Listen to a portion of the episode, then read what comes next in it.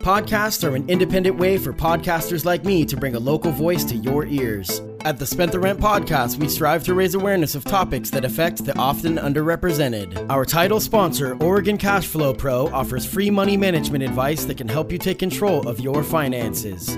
At OregonCashflowPro.com, you will find videos to guide you towards your goal of financial freedom.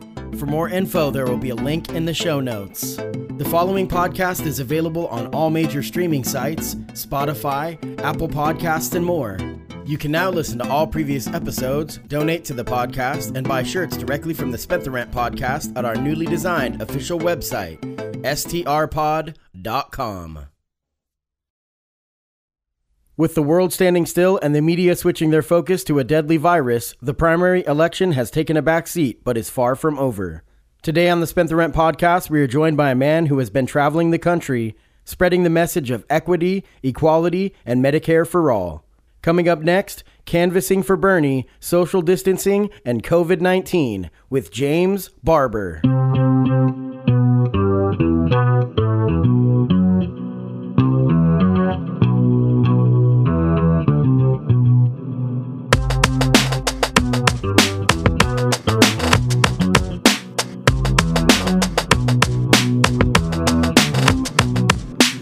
Welcome to the Spent the Rent podcast. I am your host, Patty Rose. My guest today is a dear friend of the podcast. Welcome back for the sixth time, James Barber. Thanks. Glad to be here. Yeah, so uh, it's always fun to have you. You're one of my favorite guests, if not my favorite guest. Sorry, everyone else. Uh, uh, you know, this tone of this episode is going to be a lot different than what I initially intended because when we booked it, uh, we were going to talk about Bernie Sanders. There was a lot of momentum. Things were going really good pre Super Tuesday. And obviously, things have changed a little bit. And you are somebody that I turn to for inspiration to not give up the fight. And so that's why I'm still glad. I mean, that's the cool thing about what we do when you come on is, is that even if things are altered because we schedule it a month and a half in advance, we always adapt and have such a great conversation. So Yeah, I think in the last month and a half, everything has changed. Not just with the Oh, 100%. campaign, but the world. Hundred percent. And I mean, initially we had titled this episode "Canvassing for Bernie," and we were going to talk about Iowa and Nevada and California, the states that you've been canvassing in, and we're still going to do that. But we're going to also touch on COVID nineteen, coronavirus, and uh, social distancing, the cancellations of of America and the world. you know, you know. I mean, everything is canceled, and so we got a lot to unpack. And so, again, thanks for being here. As people say, this cancel culture is getting so I, tiring. I've made the joke that I stole from someone else too. That yeah, cancel culture is is at an all time high. It's crazy, and we'll get to some of that in a little bit. The reason that I wanted to have you on though is we were going to talk about Bernie Sanders and the campaign, and so let's do that first, and then we'll talk about uh, COVID nineteen in, Sure. a bit, in a bit. So uh, you've been canvassing across the country.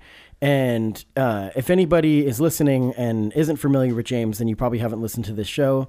But uh, I recommend you follow, you know, listening, you follow James's Facebook page because you post a lot of videos talking about your travels. Um, why don't you just tell me what it is that you've been doing? yeah, so I basically decided that I'm going to do whatever I can to help get Bernie elected this time, uh, more so than I did in 2016. So this time that meant I went to Iowa for two and a half weeks. I went to Nevada for a few days uh, for the caucuses, and then I also went to California for a few days. Yeah. So just timing wise, I couldn't and work, but I couldn't spend as much time as I wanted to In California. uh, California and Nevada. But you know, so far everywhere that I've gone, Bernie has won. Uh, I mean, coincidence? Yeah, I Maybe. think I think not. So uh, in Nevada, I want to get. We're going to talk about Iowa because the craziness, but well, let's talk about that first, and then we'll get to Nevada. Sure. So Iowa, if people remember, I mean, it seems like an eternity ago. The caucuses ended up being really sloppy with the, the the results, and you know, I said it last week with when I was talking to Pat Miller. I don't think that that's such a huge fee. I mean, huge deal. I mean, it, it is a bad deal for the media, but we don't need the results to the first caucus within the first four hours. I mean, people were going crazy. We don't, but the campaigns do. Okay, So the it- campaigns, it's not the, it's not just the media that takes advantage of all the eyeballs wondering what the results are. The campaigns, whoever wins that, greatly benefits. They get a It- little They get a huge boost in media exposure that is nationwide. They get a whole bunch of money that pours into their campaign because they're the lead now, and so nobody got to take advantage of that. Which- which- Pete Pete tried to take advantage of that by declaring himself the winner at the end of the night, uh, but even that it was a little bit. Um, it was a bit late. It seems like everybody was it at that taking credit for that. Klobuchar, if you remember, was like, "Oh my gosh, I got better than first. I got third. I think that was some of the media that that painted that. I don't remember Yeah. if she said that. No, herself, no, no. No, it was there was definitely some things that she was able to take out of that that were positive. She overperformed Right. expectations. Um, I, if people are still thinking about or even care about this, um, Pete Buttigieg he overperformed expectations. So if he had just worded things slightly differently and and made it clear that he was it was a victory for his campaign and based on their expectations and not that he was declaring victory period Right. uh, he wouldn't have taken so much heat and it would have been able to play off a lot better i think it would have made him look better too Yeah. uh, nobody would have been able to argue with that but the way that he did it a lot of people were just really dismissive of him and his campaign at that point and um, it, it left a lot of lingering feelings going into each race thereafter so. Right. What was the feeling like in Iowa? Were people are people were I mean, this is a long time ago and a lot's changed and we're going to progress as this episode goes on, but at that time it was the big story and Iowa was so used to having all of the candidates converge on Iowa. Yeah. So in on the ground in Iowa, it really felt like Bernie and Pete were the two people. Yeah. So Pete, we knew from the beginning that he was putting all of his eggs in that basket. He had spent. You remember he had 25 million or so, or 24 million during his first quarter Right. that he earned uh, or that he had for donations. He had been pouring all of that into Iowa from the beginning. So he has had people on the ground there from the beginning. Um, it was no surprise that everywhere that we would go, especially out in the rural areas, which is where I was canvassing, uh, he had a presence on the ground. He was there early, and it was an, it was effective. Yeah. So it's amazing how how that ground game affects everything Yeah. uh, you would think, yeah, but he's a first time mayor, doesn't really have in- much experience. But when you're on the ground and you're talking face to face, it impacts people and it makes a difference.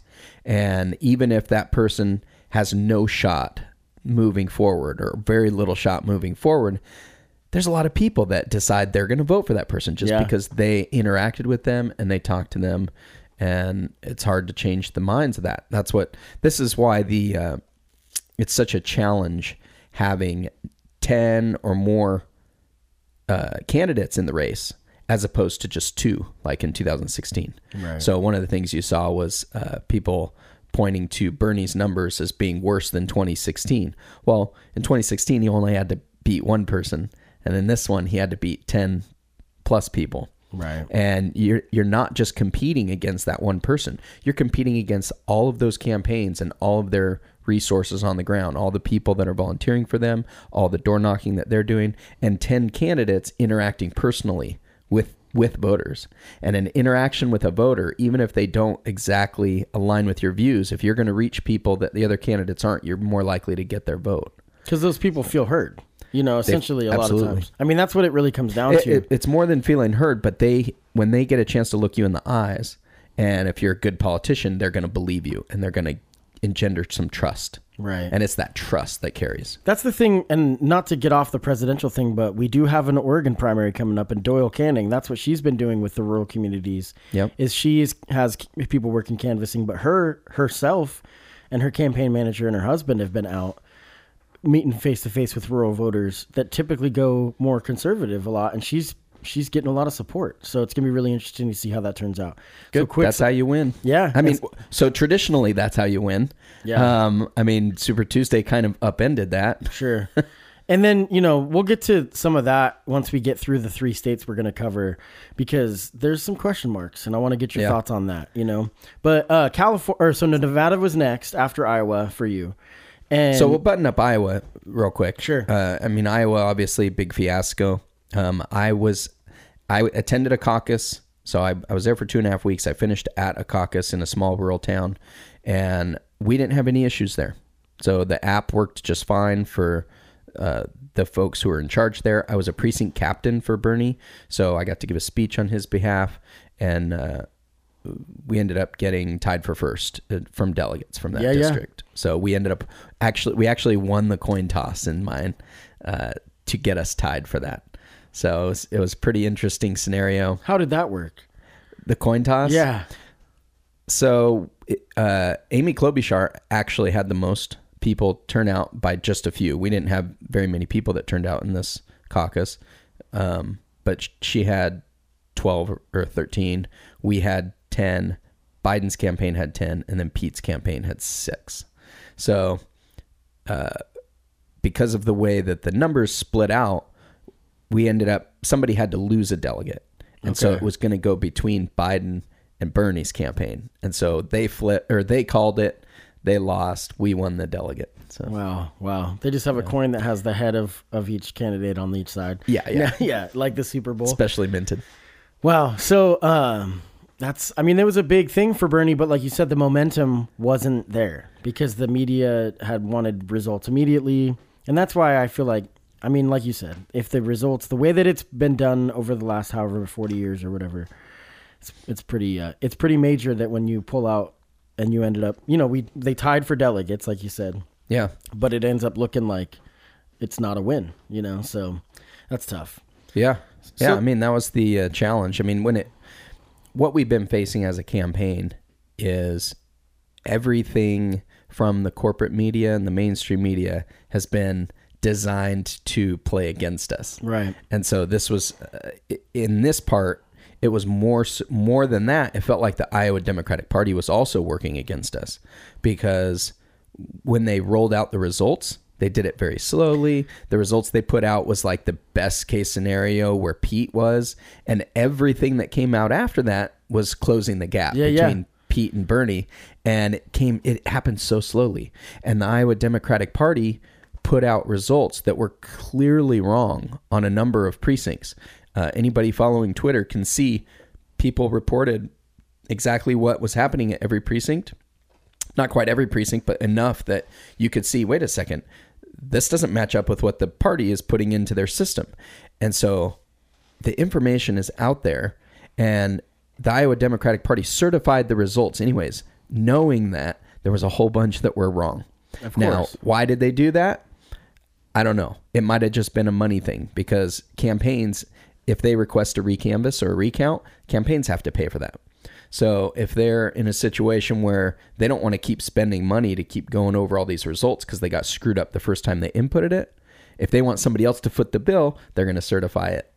And then the campaigns are going to have to call for it. So it could just be a money situation, but either way, it's shady as hell that you Yeah. would certify results that are clearly wrong. Like there were some precincts where they had inputted the results from other precincts.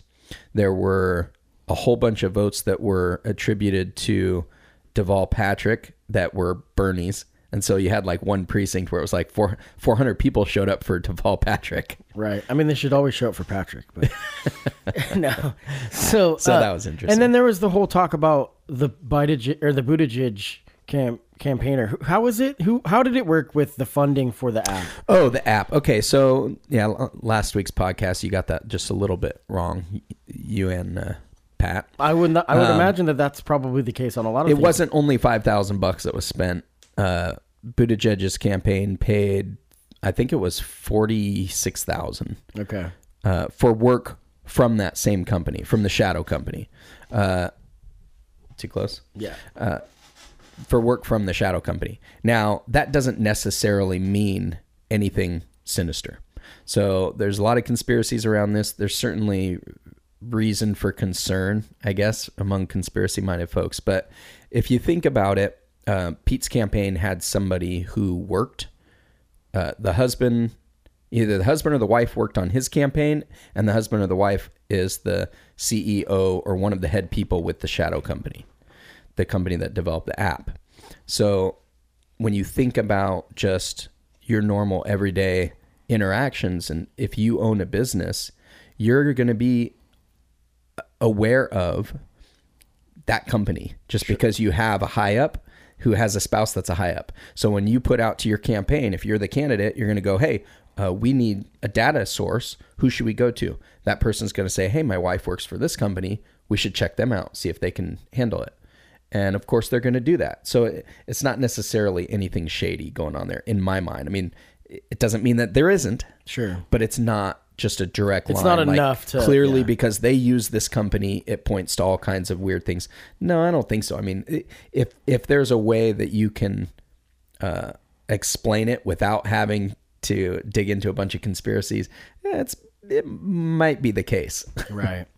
And then you know it's it's hard with these. Com- I don't know if I'd call it conflict of interests, but it's hard because the people that are going to be motivated to create these products like the app are people that are politically minded that are involved. You know, because they're the ones that are passionate about it, and so I don't know. Sure, and that's the reason for us to be skeptical of it. Right. Uh, it's also the reason for those companies to be extra careful about how they do stuff. Sure. Now that company, they weren't they weren't that careful. I mean, they basically they they used an app that was not finished.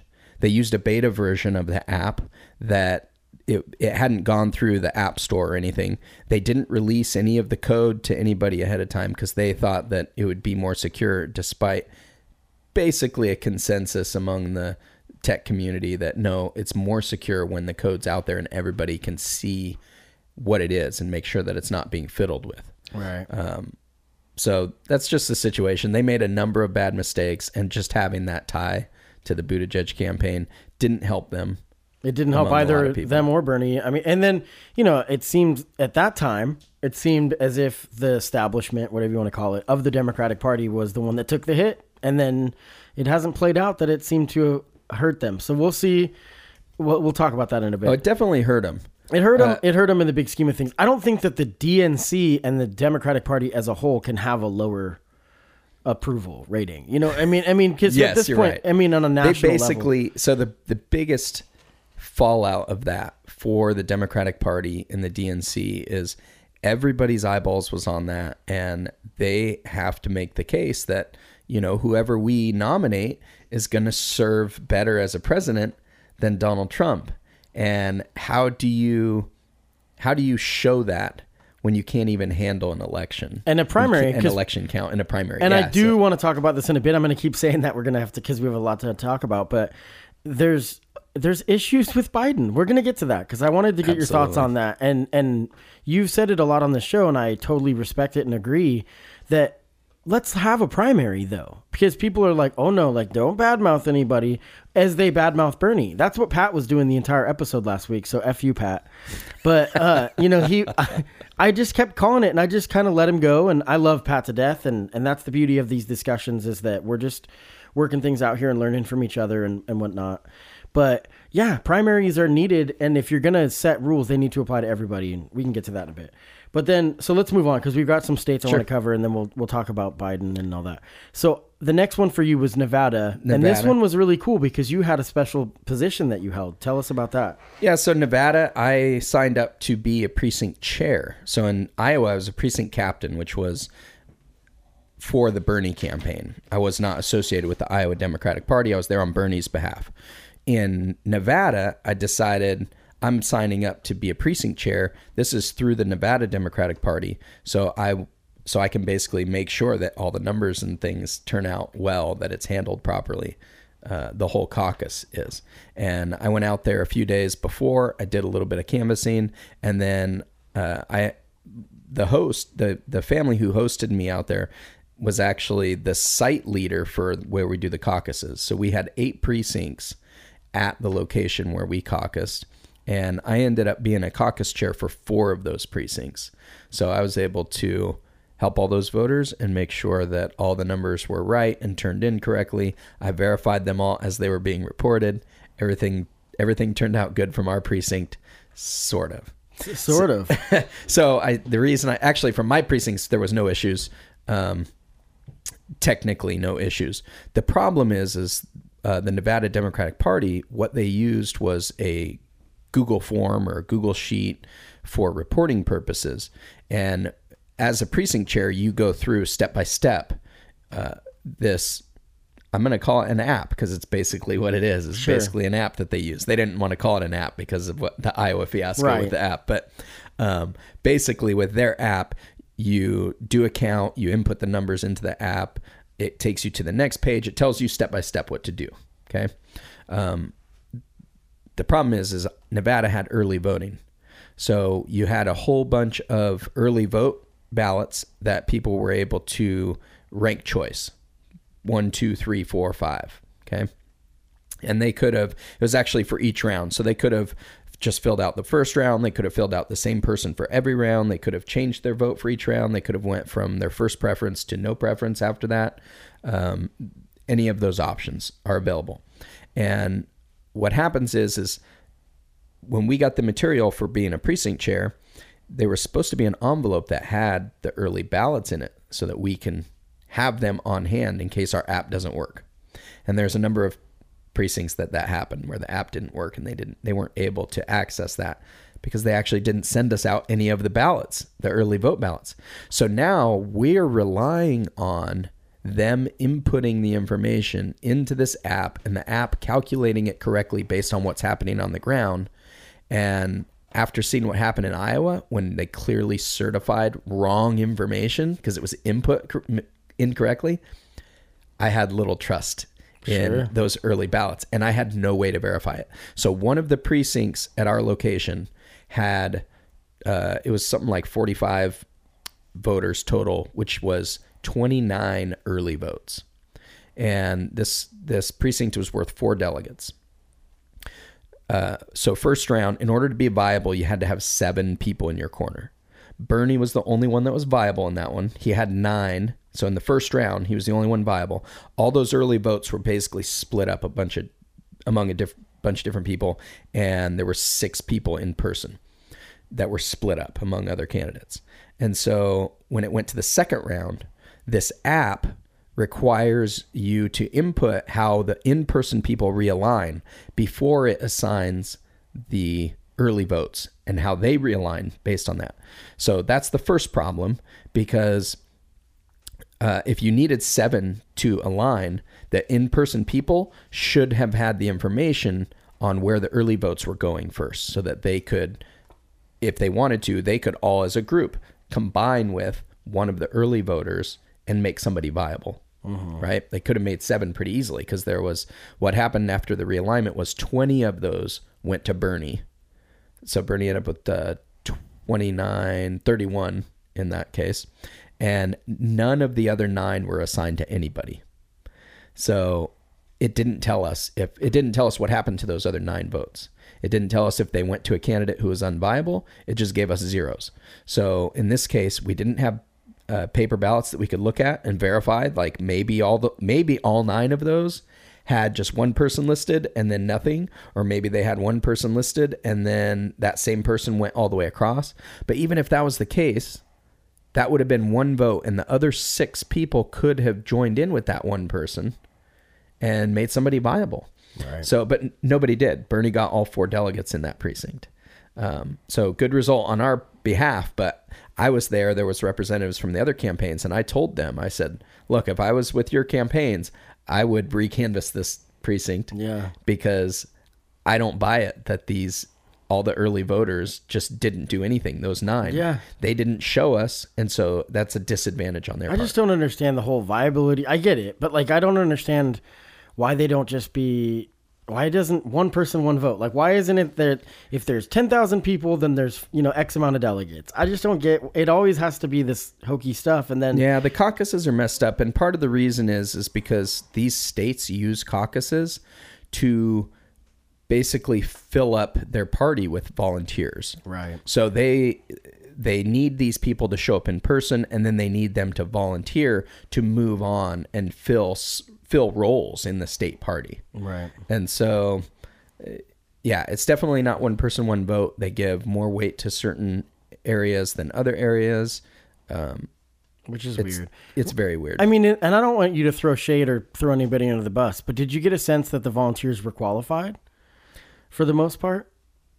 um, I mean, meaning not necessarily. there's I mean, lot of- there's training that everybody goes Yeah. through, but people are just kind of thrown into this. So Sure. the site leader at ours that whose house I was staying at, she was great. She had done it before, but for her to handle all eight precincts, it was a little overwhelming for her. She thanked me profusely for being there because numbers work for me. I'm also stay very calm, and so I was able to help out quite a bit. And so she was really thankful Yeah. that I was there. And I thought ours went really smoothly Oh, that's good. despite the fact that we actually we were way short on volunteers and there was a lot of precincts that were way short on volunteers so we had eight precincts we should have eight precinct chairs we only had three Wow. so So then the results in Nevada. Uh, what what? How did that end up going? uh, bernie killed nevada Crushed it. crushed it uh, those those numbers were amazing he basically won every demographic except for two i think And so this at this point, because we do have to get through this, we're going to talk about California too. But at this point, things are looking real good for Bernie. things were looking great for bernie uh, he was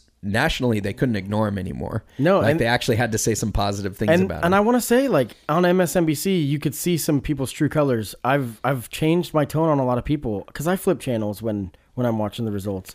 But uh, what's her face? AM Joy. She's horrible Oh, because Joy Reid? Yeah, because she just show, she hates Bernie Sanders. Oh yeah, she does. And, you know, there's people that I admire. Obviously, Chris Matthews lost his career over what they're calling sexual harassment, but it was no, it was comparing Bernie Sanders to Nazi Germany, which is ironic. But I mean, it, there, it is sexual harassment that he lost his job. But there's so many factors that it's like, dude, you've lost it all. Yeah. You're gone.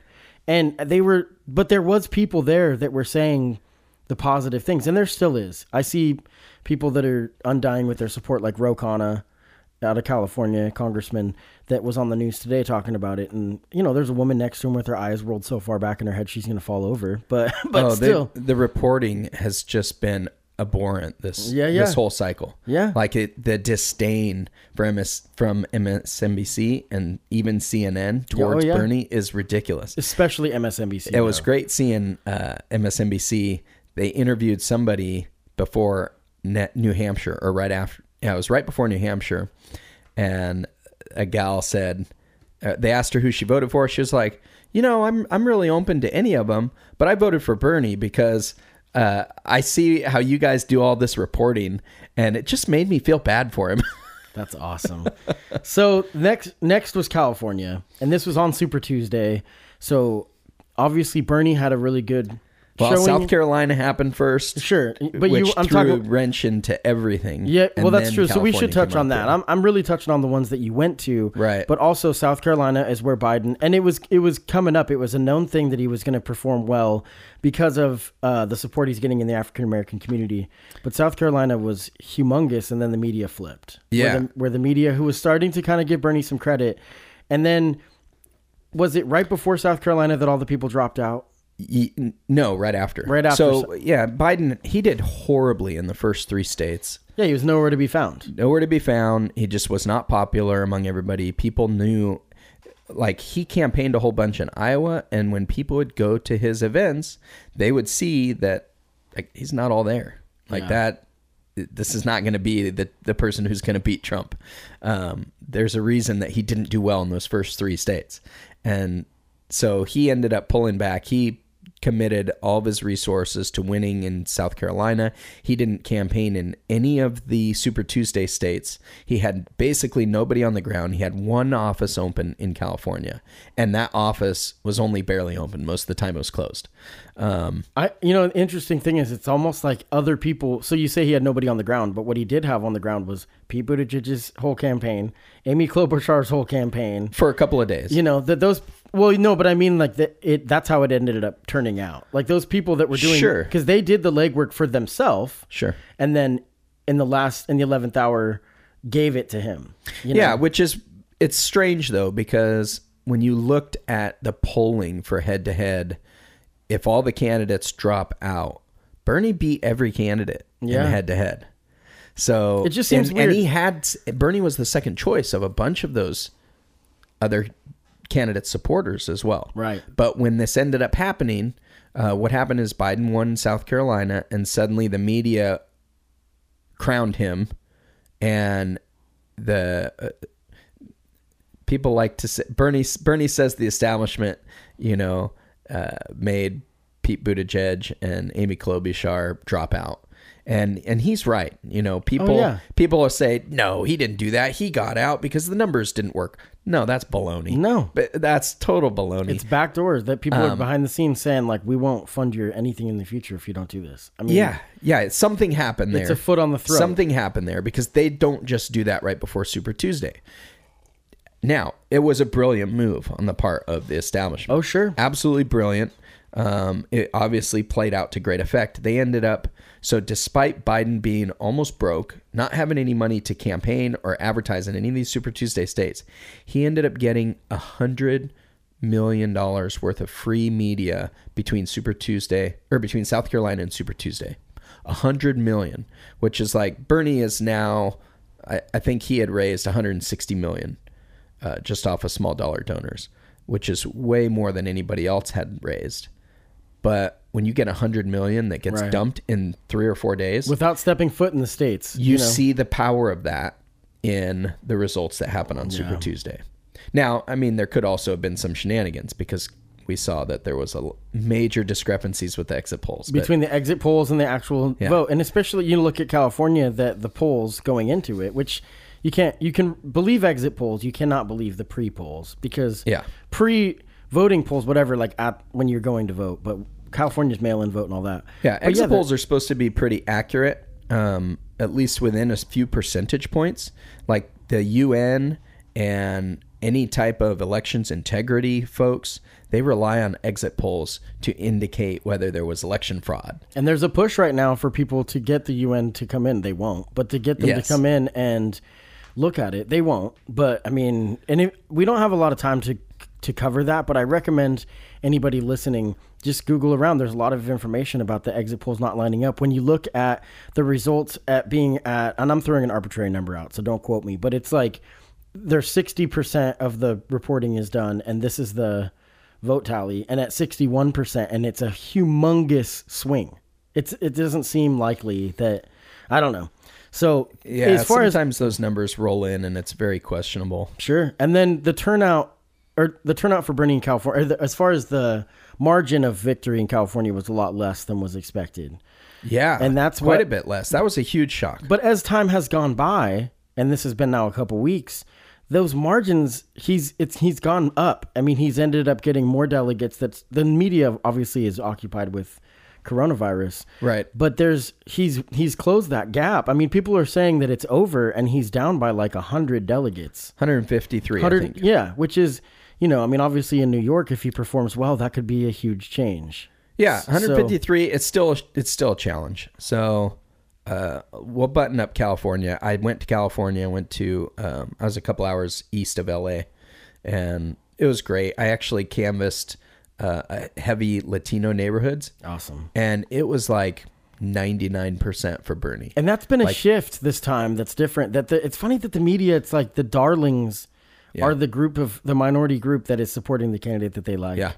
because this time they're like oh no we're, there's not really a minority or a latino population in the country it's only on the west coast you know you know and it's Yeah. just nonsense Yeah. So I was pretty surprised. That was the the of all the canvassing that I've done, I've never had a neighborhood be so heavily for one candidate. Would you say that it was for Bernie or was it for Oh, it was- against? it was for Bernie. It was. For, well, what I mean is, is that what is there a lot of against Trump type of? No. no. It was no, it for was Bernie. for it was for Bernie. Yeah. it's Medicare for all is what it is. It's because it's it's Uh, it was more than that. I mean, these are this is a Latino community, so you got immigration. Sure. Um, I mean, there's definitely people who see the threat that Trump represents. Um, I didn't. I we didn't get into a lot of those details, but when I'm talking to them, it's like I didn't really have to sell them. Yeah. I would say, "Hey, how you doing? Um, wanted to talk about the uh, election coming up," and they're like, almost immediately, "Oh yeah, we're for Bernie." That's that's awesome. So- that's awesome. So that did go well, and I'm sure the experience was great. I mean, all these things that I've been watching your videos a little bit, and I mean, I don't catch all of them, but I've watched some of your videos and the passion that you have. Now, I do want to touch on this before we move on from the talk about the canvassing.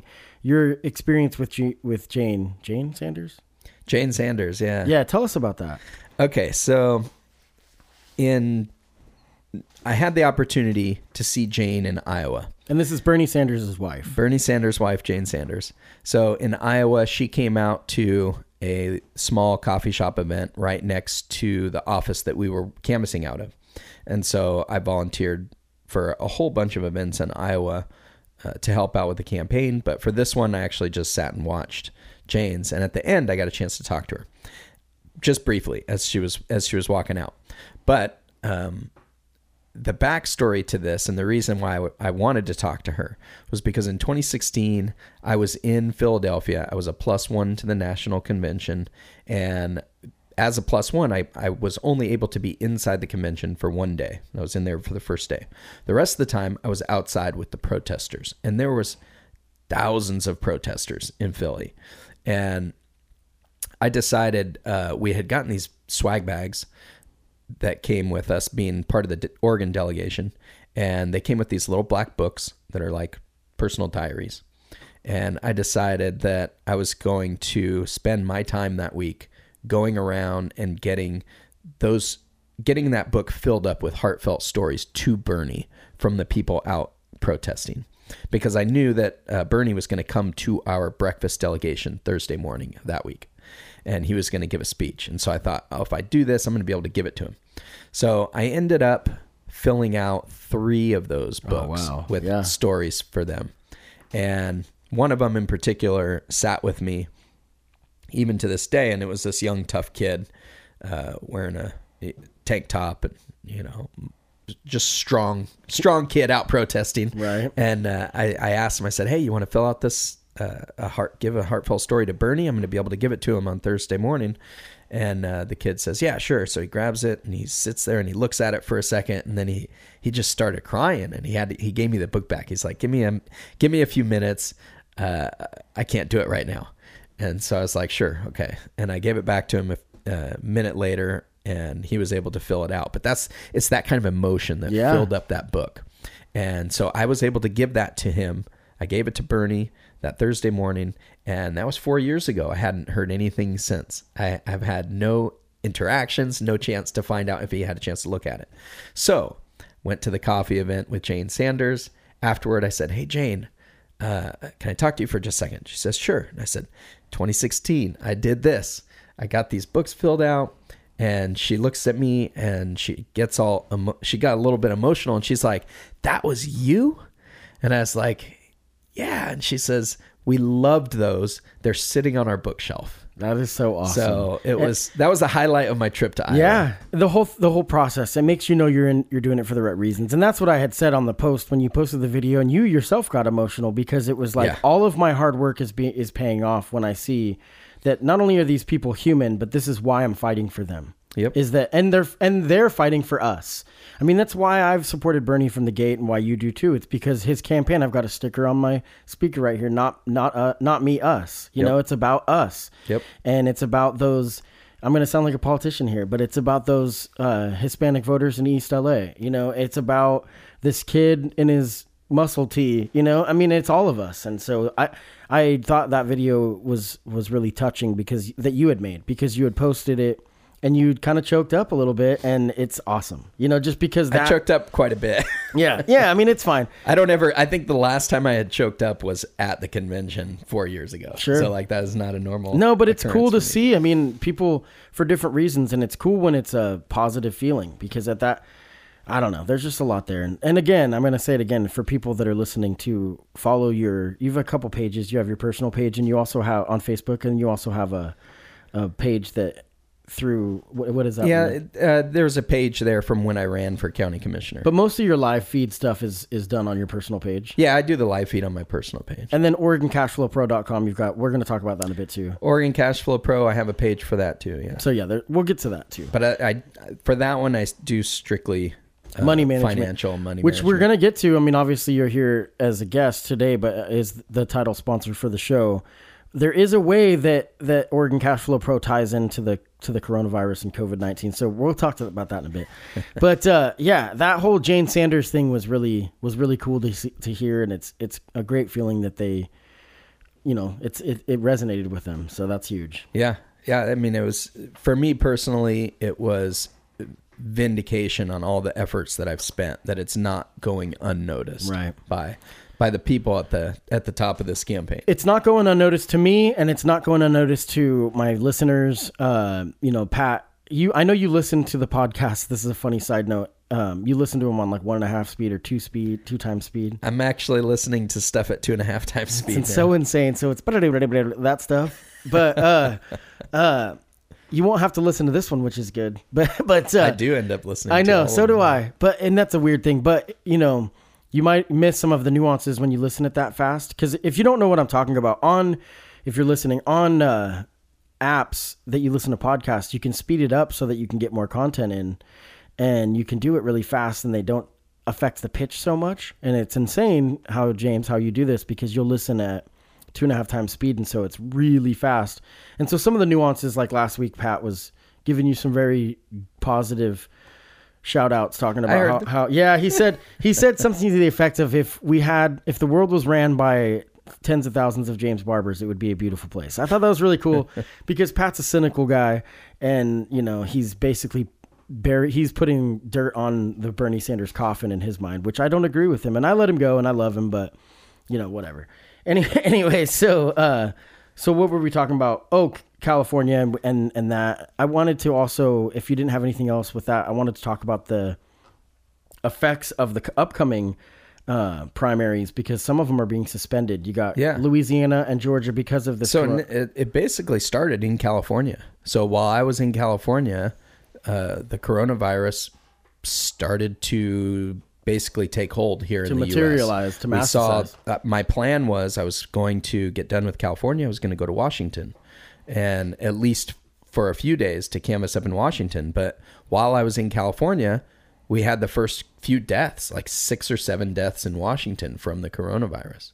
And so I have at home, I have a son who has a heart condition, and I have to be careful about that stuff. So um, it, we had just gotten the first case, I think, in California while I was there too, and it was in LA, which is close to where I was. Sure. And I ended up going to the Big Bernie rally with Public Enemy in LA um, for that, and you know, it didn't give it much thought because you know at the time nobody was thinking about. Uh, the latency period for the coronavirus, Yeah. this 14 day incubation Sure. period where nobody knows that they have it.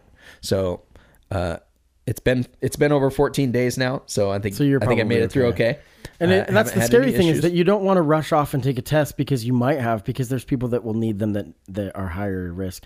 yeah, you know, you can't. Not only that, but there's co- there was costs involved. I mean, the, Yeah. there were so many things working against people getting diagnosed that need to be diagnosed. Uh, so that's that leads us to one of the big challenges that we face with COVID nineteen and our healthcare system here and how it's working against fighting a pandemic.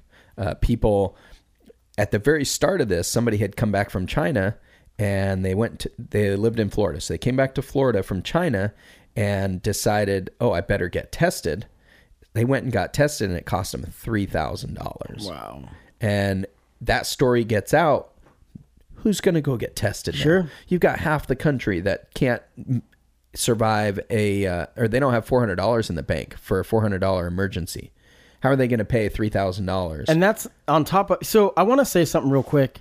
That last week when I interviewed Pat, I made a few jokes, and I'm going to make jokes because that's how I process stuff. Sure. But I'm not apologizing because I've learned that doesn't. That's not a good idea. but but uh, but uh, which is wrong in my personal lives. I'm one of the first to apologize. I'll own my mistakes, and I'm not. This isn't like I'm like oh I really messed up.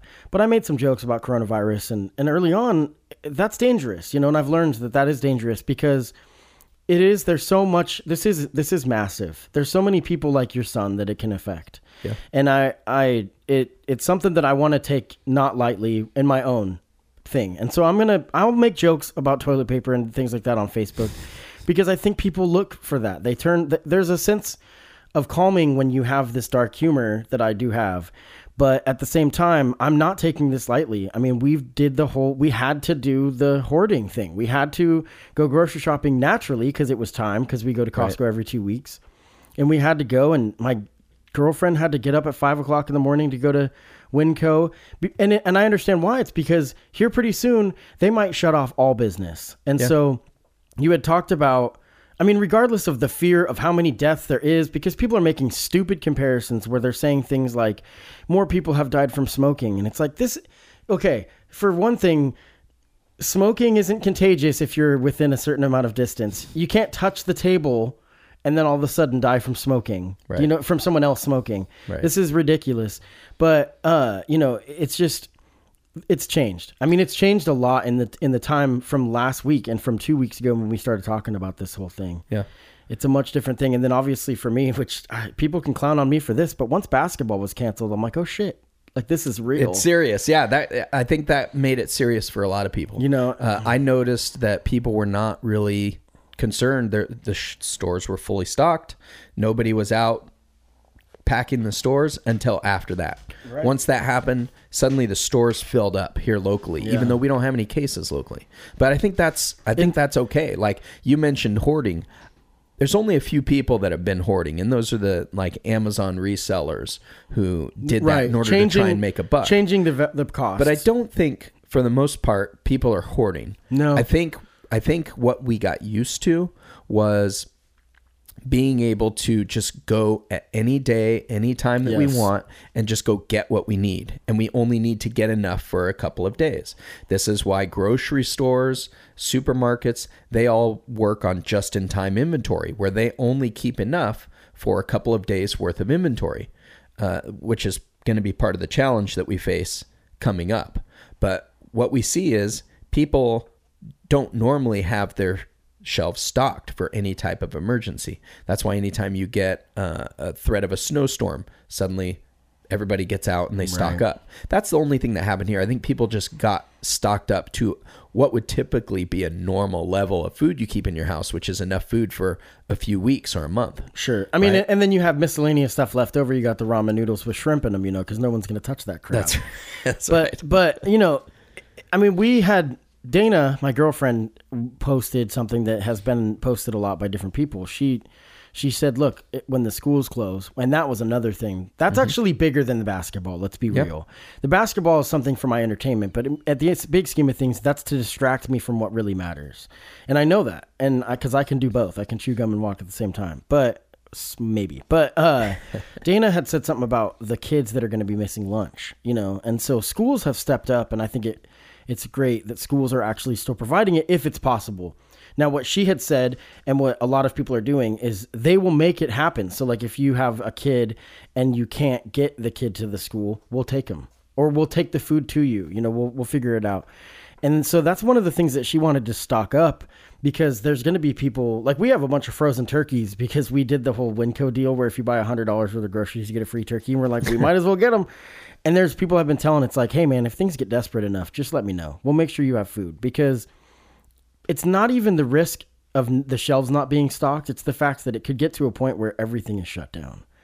And Yes. Yeah. So right now, what you're there's no there's we still have regular shipments. So stores are getting stuff every day, every other day, whatever their regular schedule was. That could change Yeah, Trump at is, any point. Trump is talking about banning travel around the country. I mean, that's a real possibility. That's where we're at right now. He's I saying- don't see that won't happen with the shipping.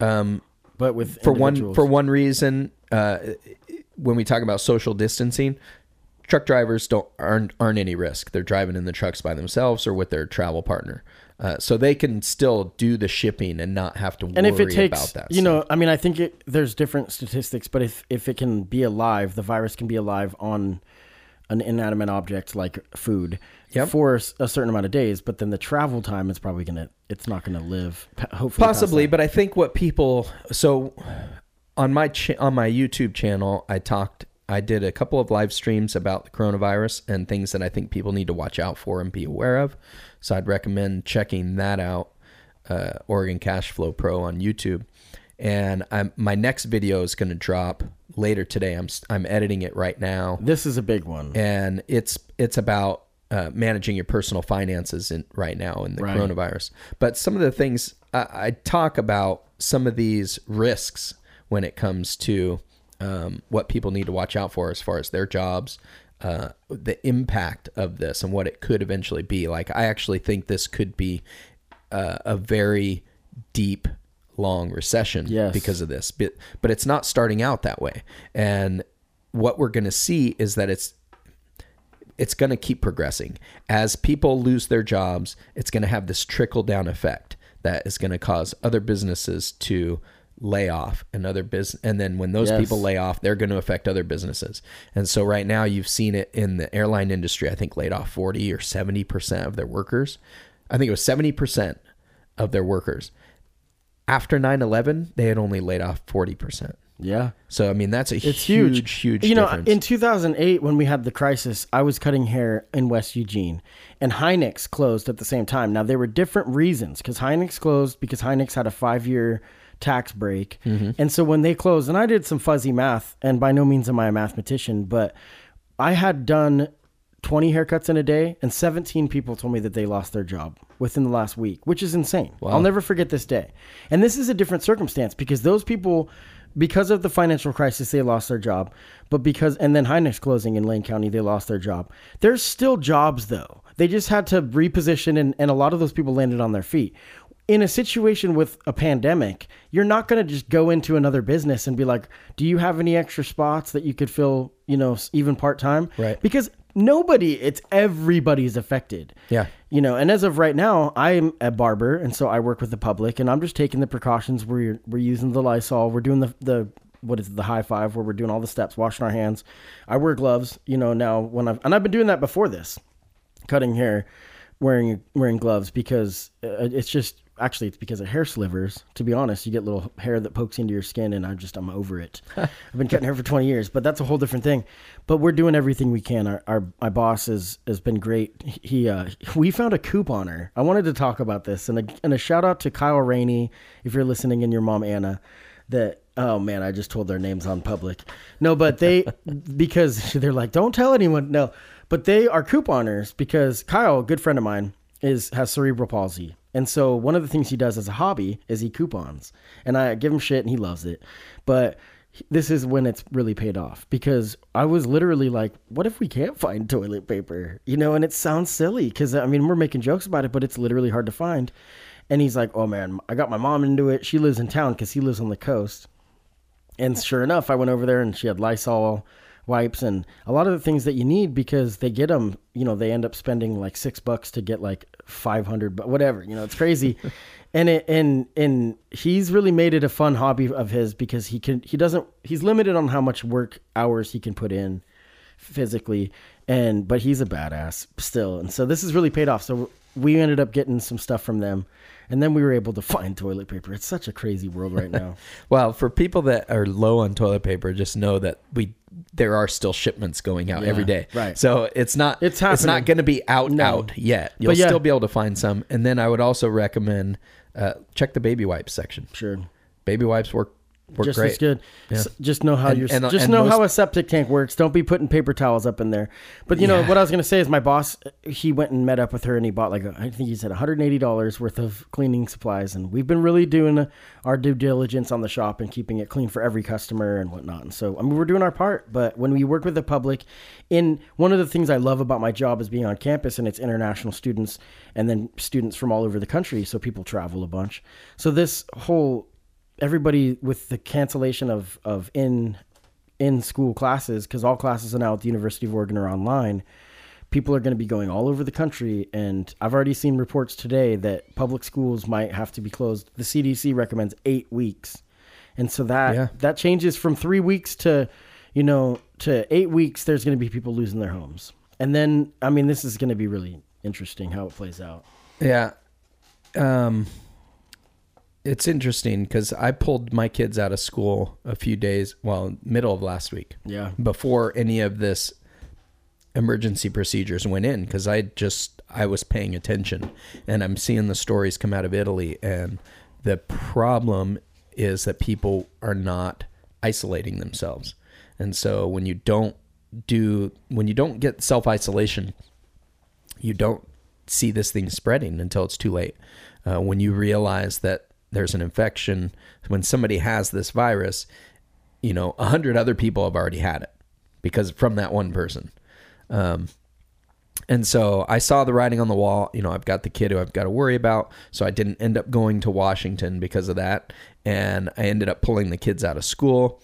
And it was like, two days later, the governor declares a Yeah. you know emergency here. And then and, and prior to that when i decided to pull my kids out of school i went to the school. I said what's the plan? What are you guys doing for this?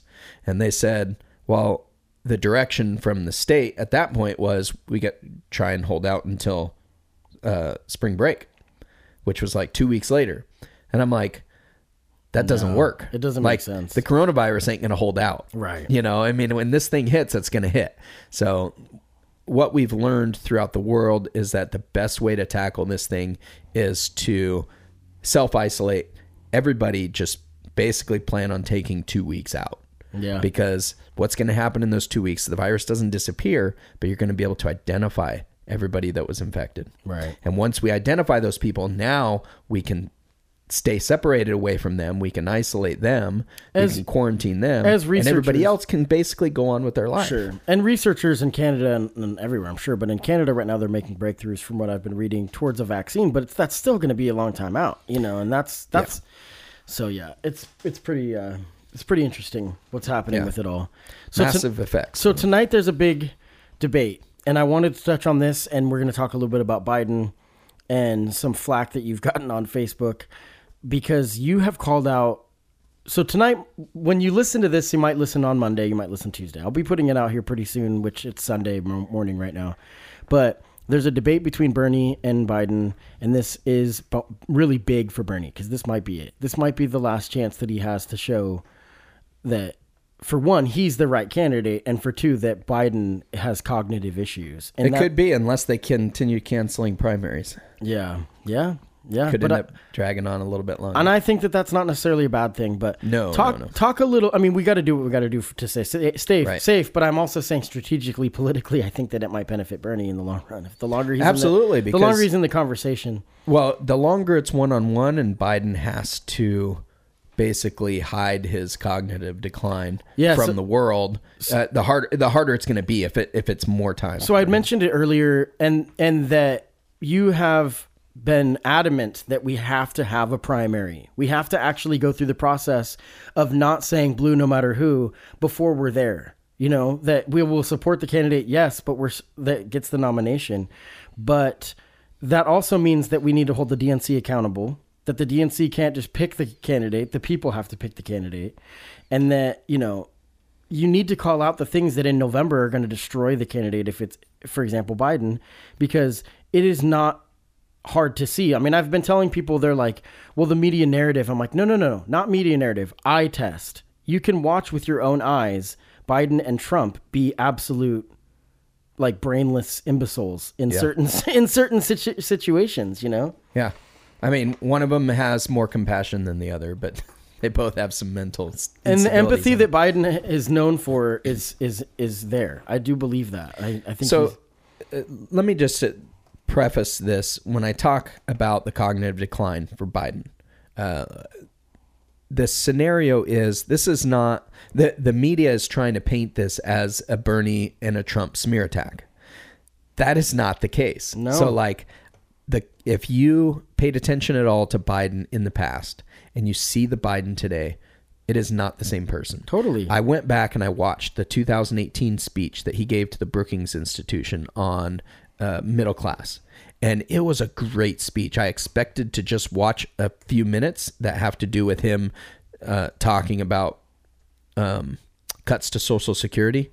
What it's not mentioned as cuts, but it's mentioned as um, you know you've got to do something with Social Security, and the im- it's implied that it, it means cuts, right? And so I, I wanted to go hear that. I ended up listening to the whole 55 minute speech because At it was three times really, speed. because it was No, really good. No, I actually listened to it at regular speed, know, but it was really kidding. good and it showed a lot of empathy. He'd used he did it no notes. There was no teleprompter Right, that I could see. right. 55 minutes and he was all there. This was 2 years ago. wow. So within those between then and now, 2 years, he cannot do that now. He can't go 55 minutes. He didn't go rambling off at all in those speeches. His stutter wasn't a problem. Now, a lot of the issues that we see today, people want to attribute that to his stutter. I don't think that's the case. Like his stutter has definitely gotten worse in this campaign, and that could be due to the added pressures. Fatigues and all kinds of stuff. Yes. and and possibly with age he might be having a harder time controlling it i don't care about stutter right stutter doesn't matter uh, you can kind of tell when he's blocking and having to change words because of that but there's also some forgetfulness he's definitely not there there's there's a significant cognitive decline it does not mean he has dementia um, but he's not the same person that he was. And what does that mean? Because that's that decline is very, very quickly. Just within the last two years, it's been massive. How much quicker is it going to continue to go? Well, and and of- what can we expect from that? How is he going to run the? Who's going to be running the country if he somehow he gets elected? Yeah, and that's exactly. Let me say that. That's, Trump. That's what I was gonna say. if. Trump hammers this, well, here's here's here's my biggest concern. Um, people can believe that Biden will have good people around him, and you know they'll be helping make all these decisions, and everything will be fine. It'll Yeah. still be better than Trump. They'll be better than Stephen Miller, but he's but- got to get past Trump. And right now, the media is protecting him, and they're acting like. Uh, well, they're basically gaslighting us, telling us that what we see in here we don't see in here. yeah. uh, that he's not experiencing cognitive decline. But what will happen is, as soon as he clinches the nomination, suddenly the media is going to wake up to it because Trump's going to hammer it over and over, and the media is suddenly going to be on this 24 7 story about the Biden's cognitive decline, and he's going to lose to Trump.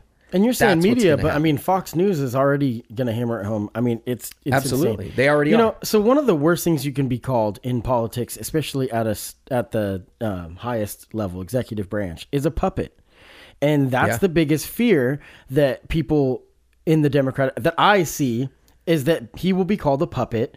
That's what George Bush, George W. Bush, was called forever. And then, I mean, of course, he was duly elected. Well, no. Well, people won't know who's actually making the decisions. Yeah. that's the, And it- that's and- the and- problem. And people who don't pay attention to politics, they want to know that the person who's there that they can see is the one making those decisions. And if we've there's a chance seen- it's not, we've talked about this at nause, ad nauseum about the failures of the Democratic Party. So if the Democratic Party establishment is the ones making the decision, how's that going to go?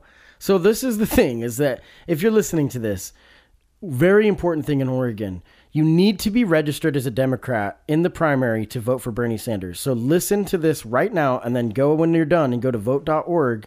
Register not as an independent. You need to be voted registered as a Democrat to vote in the primary. I think the deadline is coming up. It's like April 16th or 21st or somewhere. Yeah, I think it's April So- 21st. So, you cannot wait until then. You need to go now and re-register again at your new address or if you've moved or anything like that as a Democrat. Even if you hate the party, doesn't matter because if you're going to support Bernie, you have to be registered as a Democrat.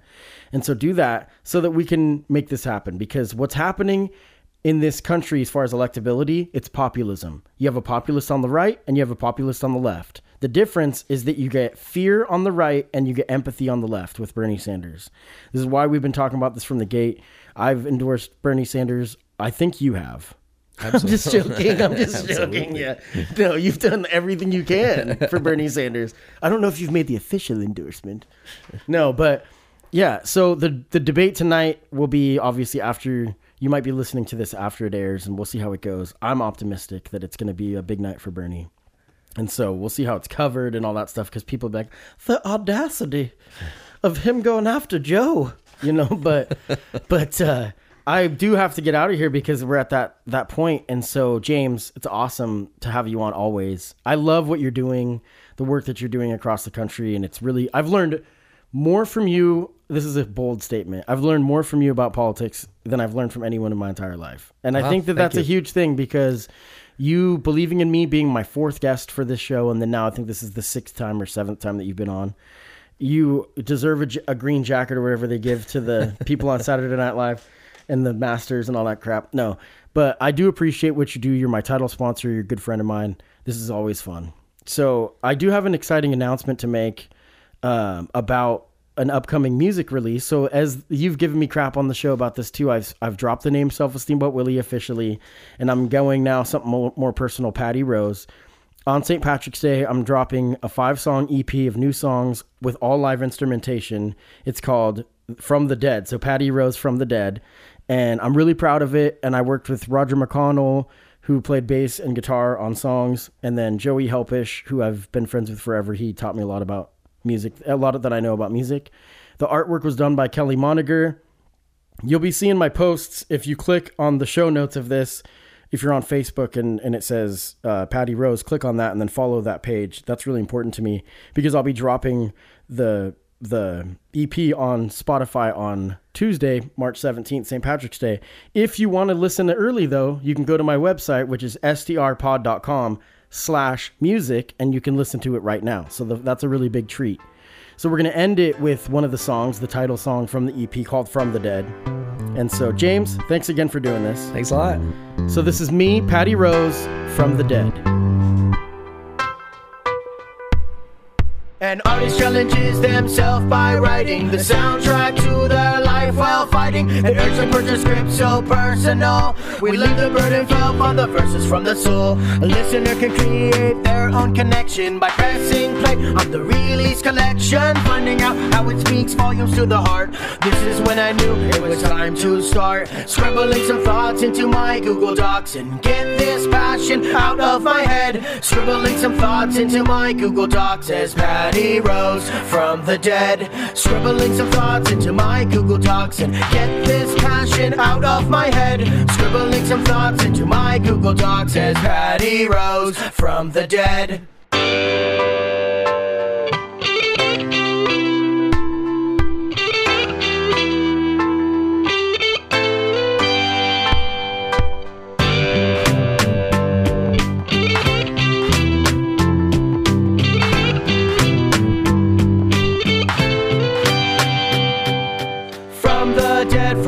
From the dead, from the dead, from from the dead, from the dead, from from the dead, from the dead, from from the dead, from the dead, from from the dead, from the dead, from from the dead, from the dead, from from the dead, from the dead, from from the dead.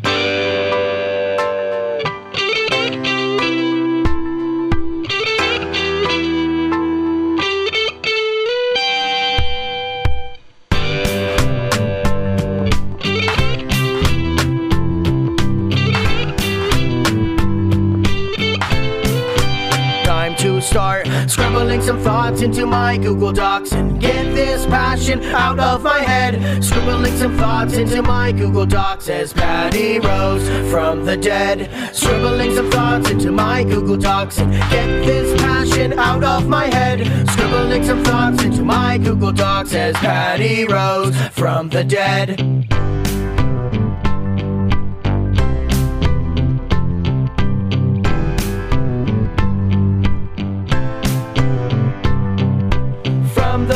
Dead, from from the dead, from the dead, from from the dead, from the dead, from from the dead, from the dead, from from the dead. Patty Rose from the dead.